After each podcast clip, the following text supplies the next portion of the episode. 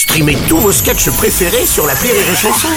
Des milliers de sketchs en streaming, sans limite, gratuitement, gratuitement sur les nombreuses radios digitales Rire et Chanson. Le Journal du Rire, Guillaume Po. Après une grande tournée dans toute la France, il sera à l'affiche ce week-end de la scène musicale à Paris avec Grandi un peu. C'est son dernier spectacle, une création drôle, touchante, dans laquelle ce célèbre prestidigitateur s'intéresse à l'enfance. Pour ses deux dernières et ultimes représentations, il réserve une surprise de taille à son public. Aujourd'hui, Eric Antoine est mon invité dans le Journal du Rire. Salut Eric. Salut Guillaume. Très heureux de te retrouver euh, aujourd'hui sur et Chanson. Eric, tu es de retour sur la scène parisienne euh, et pas n'importe laquelle puisqu'on va te retrouver à la scène musicale ce week-end. C'est à Boulogne-Billancourt pour les deux dernières et ultimes représentations de ce spectacle qui s'appelle Grandi un peu. Alors pour l'occasion, tu seras entouré d'un orchestre symphonique. Mhm. L'association est aussi euh, originale que surprenante. c'est parti de quoi l'idée? En fait, c'est parti d'une légende. Gilbert Rozon produisait Traîner.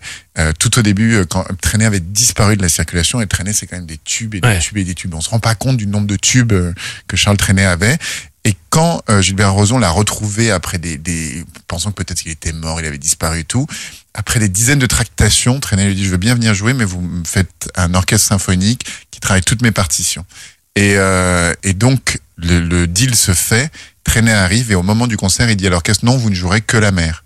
Et les mecs sont devenus fous. Ça a coûté une fortune de prod de produire euh, Ouais. donc de tout le répertoire de Traîner. Ils ont répété pendant des semaines. Et l'autre lui dit non, vous ne jouerez que la mer. Il fait son concert simple au piano. Les gens sont debout à la fin parce que c'est tellement fort, tellement émouvant de le retrouver et tout. Et à la fin, le rideau s'ouvre et l'orchestre symphonique apparaît. Et ils sont pas juste debout, euh, ils sont debout sur leur siège en pleurant dans l'émotion de ça. Et, et quand j'entends cette histoire, ça, à chaque fois, c'est le frisson. Et je trouve, moi, j'ai toujours aimé les spectacles généreux. On Mhm. en parle souvent tous les deux, mais là, il y a l'hologramme, euh, il y a des objets qui prennent vie. Euh, je disparais sur scène, j'apparais au fond de la salle.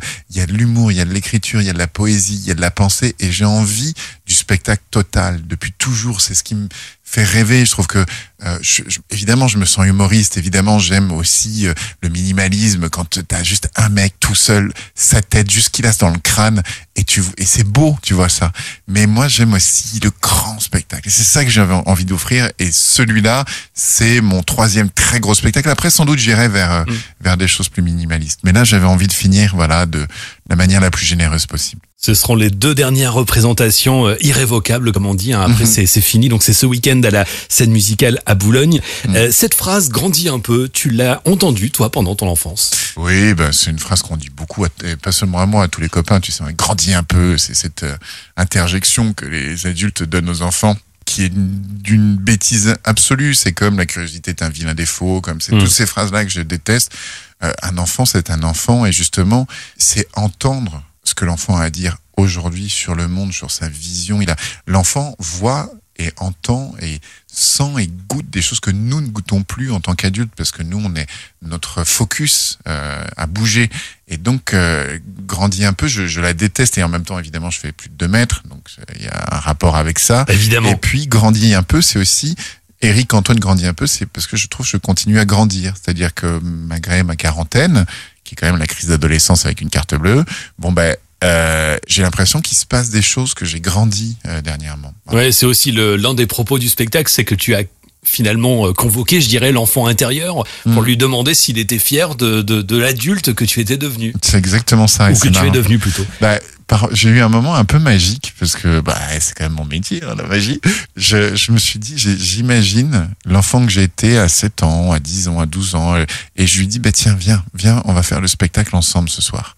Et c'est comme si je l'invoquais et, et il vient, et là, on commence le spectacle et on vole à 3 mètres au-dessus du sol et il y a tous les gens qui, on est, il y a 3000 personnes devant nous et les gens sont morts de rire parce qu'il y a un drap qui tombe, on voit tout le système de lévitation et puis après le truc se pète la gueule et puis je me remets à voler et je, j'entends le rire Mm. de l'enfant que j'ai été. De ce gamin qui pensait pas une seconde que la vie qui allait être la sienne est celle qui est la mienne aujourd'hui. Et je trouve ça très joli de, d'invoquer, de convoquer cet enfant-là, comme tu dis. Je trouve que souvent un adulte heureux, c'est un adulte qui n'oublie pas ses rêves d'enfant. Et moi, comme rêve d'enfant, je je savais pas que ce métier c'était un métier. Et pourtant, ça l'est. Une jolie carrière. Et ce spectacle grandit un peu, une création drôle, touchante à découvrir ce week-end, samedi et dimanche à la scène musicale à Paris, à Boulogne-Billancourt précisément.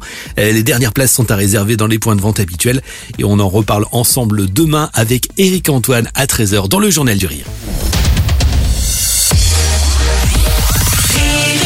so